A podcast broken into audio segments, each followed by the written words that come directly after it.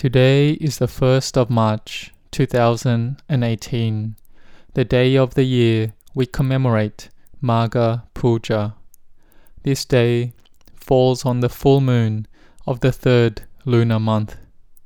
We should all know that it is one of the holy days in the Buddhist calendar. On this day, the Buddha gave the teaching that is considered the heart of the Buddhist religion. The essence of these teachings are not to do any evil, to cultivate the good, and to make the mind clean and pure. So, what does this mean, not to do any evil? These days, technology is so advanced, and with this, it is even easier for people to engage in the bad, unskillful, or evil actions. If one isn't happy with another, then they can quickly go and send a message to harshly criticize them. This is the breaking of one's sila or morality, specifically the precept of musawada or wrong speech. Usually, when there are unskillful thoughts in the mind, this is bad conduct in the mind. But in the past, we wouldn't let it out into our speech or actions. But these days, when there is bad or unskillful thoughts in the mind, we let it out into the world of social media. We let others receive and know about it. This is a mind that is hot and is unwholesome. We let it out in our actions, and if we record and send our voice, then it's through our speech. So, from the thoughts in the mind, it becomes unskillful conduct in our body, speech, and mind. It happens really easily. In this modern era, the Buddha still taught us to give up all that is bad and evil in terms of our body, speech, and mind. In the past, there were many who had Sila Dhamma, or a normal level of morality. For instance, King Bimbisara the king of Rajagaha in the Buddha's time, and three segments of his accompanying retinue who listened to the Dhamma of the Buddha attained to becoming Sotapannas or stream enterers, and one segment became firmly established in the Triple Gem. This is similar to what you chanted earlier taking refuge in the Buddha Dhamma Sangha by chanting Buddhang Dhammang Sanghang Saranang Gacchami and Dutiyampi Tatiyampi for the second and third time. In the time of the Buddha, there were many of the population of the city of Rajagaha who were firmly established in Sila Dhamma. But these days, though there are rapid advancements in technology, Sila Dhamma, this level of normal morality, has disappeared. The practice of getting rid of evil, cultivating the good, is even less. But no matter how it is in the world, many of you have come today that are determined to practice getting rid of evil, cultivating the good, and purifying the mind. Today, this hall is full. There is no less than 400 people, probably 500 people here your intentions to get rid of evil, do good, and purify the mind is something praiseworthy, and for that I rejoice with you. When you sit meditation here together and undertake the five moral precepts, then you have given up evil in terms of body and speech. In terms of the mind, you know the in and out breath, keeping control over the mind then the evil and unskillfulness is gotten rid of in body, speech, and mind. Our determination to keep the five moral precepts is in the area of merit. It's like by avoiding evil, doing good, and training our mind to have samadhi or concentration, our merits grow. And this training our mind is very important. Why? Because our minds can't stay still. It thinks thoughts of the past and thoughts of the future. The old memories, they come up and we think over it. There are memories that we like arise and we think and ponder over it. There are memories we don't like and we think and ponder over these. They arise in the present. Happiness and suffering arises in the present. But at this time now, we establish knowing with the in and out breath. When the breath comes in, we internally recite But, and when the breath goes out, we internally recite To. Determine to maintain mindfulness with our breath. Or before we develop mindfulness in this way, we can think of goodness, the goodness that we have done in the past. It can be dana, or our generous actions, or the sila, the morality that we determine to keep, or the meditation that we have done. And by doing this, the feelings of rapture arises, fills, and floods the mind. So we think of these things first as the object of the mind. Some people who practice generosity gain a lot of inner joy from this. And when they think of these generous actions at any time, then peace arises within. This is called merit that arises from bhavana or meditation. You can recollect the morality you have determined to keep, and the mind feels full. The heart is full of peace and joy. This is meditation, the training to develop samadhi already. So it can be the generosity that we did in the past, or the five moral precepts we have undertaken to keep. We think back and recollect on it, and it becomes our meditation object. We gain feelings of rapture, a feeling of fullness and joy, the hairs standing on end, the tears flowing uncontrollably, the body that feels very light all over. Sometimes the body is so light that the mind floats outside of the body. And sometimes we come back to the body and see this body as not attractive and not beautiful. The mind that goes out of the body is another type of body. It is beautiful, like the body of a Dewa or divine being, but it still comes back to the physical human body that is dirty. But we continue to use it because we need to keep building goodness. This is possible and is the subject of samadhi. If we continue to train in goodness and the body and mind is light through building goodness, this is cultivating goodness to the fullest. When we do it more often, just thinking of doing merit, and we feel internally full and happy. Sometimes we have to quickly do these acts of goodness because we feel the heart is full. The samadhi that arises is like this. So we all should recollect our goodness in the beginning of the meditation and then establish the mind on our breath until the mind becomes still and peaceful. And where will wisdom arise? The wisdom arises at the place where we have mindfulness that knows that the mental proliferations are not us. We will see it as simply conventions. Like we are building this chedi here. It is 45 meters tall and 16 meters wide, and with the veranda, it is 28 meters wide in total. Here, we may think that the chedi is big and really high. But if we compare with others, they have buildings constructed even higher than this. Some buildings that they are constructing, they make to go to a height of one kilometer, that is 1000 meters. Ours is then really small or others make a chedi smaller than this one. So if we don't proliferate anymore, then this chedi isn't small or big. If we want a chedi bigger than this, then this chedi is too small. But if we want a chedi smaller than this one, then this chedi is now too big. It is the mind that proliferates that constructs the labels of big and small in the heart.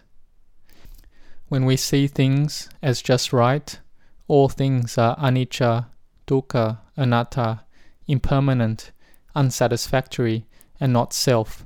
It's all emptiness. There is no being, person, self, me, or them. Here we see conventions. Then the mind becomes liberated, and here arises wisdom. So, in the day, we need to have moments where we see things in this way.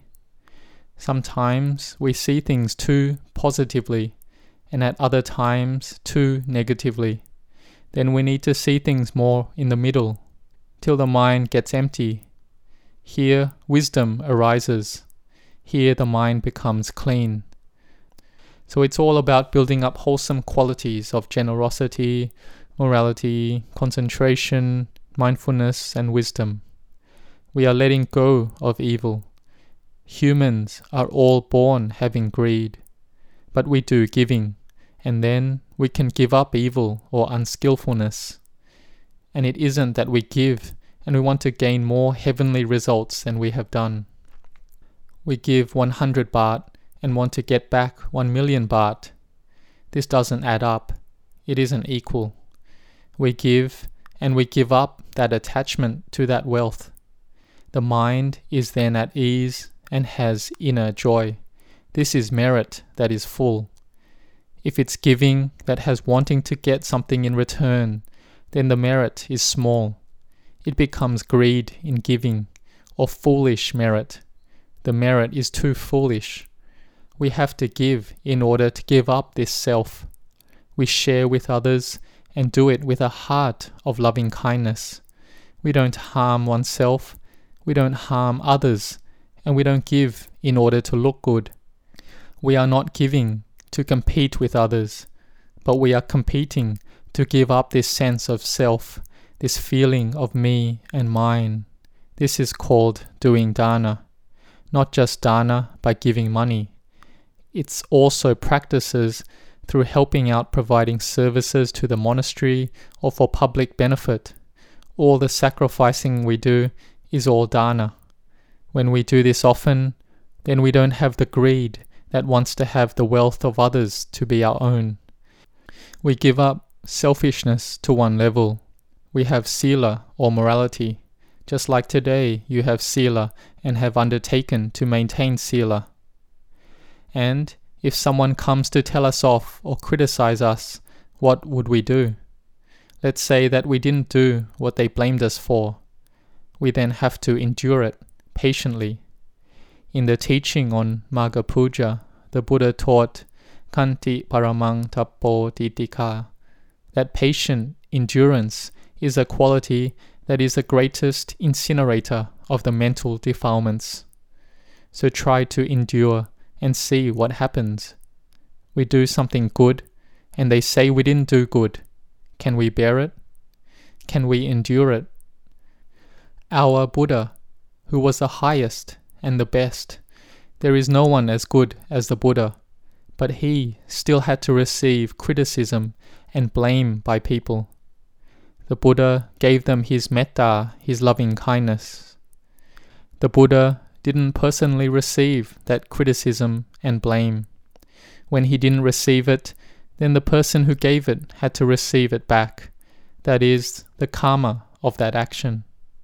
The Buddha said to one Brahmin who criticized the Buddha, If one doesn't receive a gift that you give him, where will that gift go? The Brahmin answered back to me. Then the Buddha said, Now you criticize and blame me, and if I don't receive it, then this you also have to take it back. The Brahman was able to regain his mindfulness and thought of it in the right way. Even the Buddha, who was a great person, a fully enlightened Buddha, had pure loving kindness and compassion with no bounds and no equal, still had to receive criticism. When I was with Venerable Ajahn Chah, I had to hear people complain. Ajahn Chah is an arahant. Why does he have so much greed then, and want so much land? At that time, in Wat Nong Papong, it had around 80 acres inside the monastery wall. And Ajahn Chah bought the surrounding villages' land and extended the monastery walls outside. The villagers just wanted to be close to Ajahn Chah, but Ajahn Chah foresaw that in the future the material and worldly development would encroach on the monastery and it wouldn't be peaceful anymore. So he expanded the monastery first.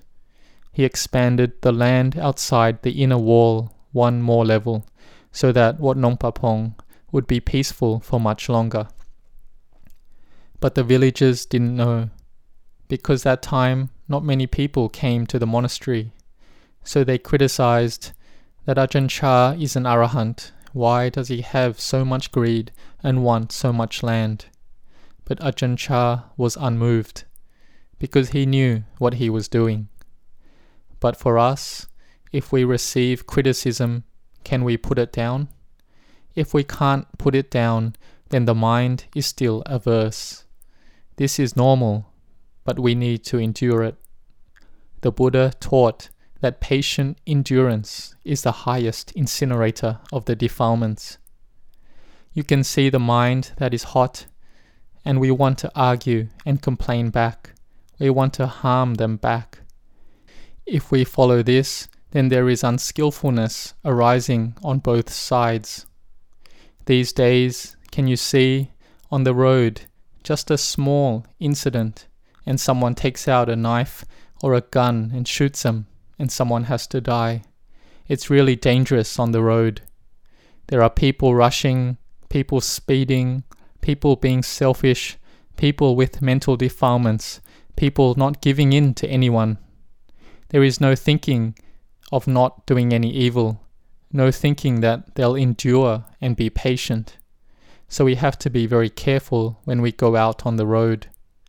Being Dhamma practitioners, if we meet anything bad and harmful, then we must have endurance and loving kindness.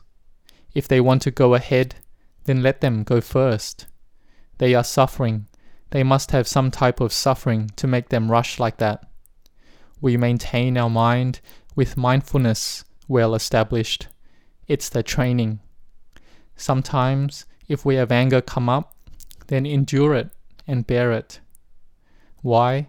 So that we will train our minds to reach Nibbana.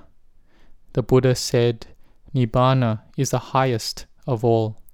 When we let go of evil, do good, and purify the mind, we want to go to Nibbana.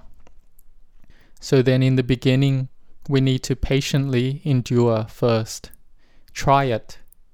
When we do this every day, every month, every year, then we will be at ease. When there is one person who is peaceful on the road, then it can be peaceful because we have Sila Dhamma. Like here, you gather together 500 people and we are peaceful in body and speech. Can you see? It's not noisy, it's quiet. This is peaceful in body, speech, and mind.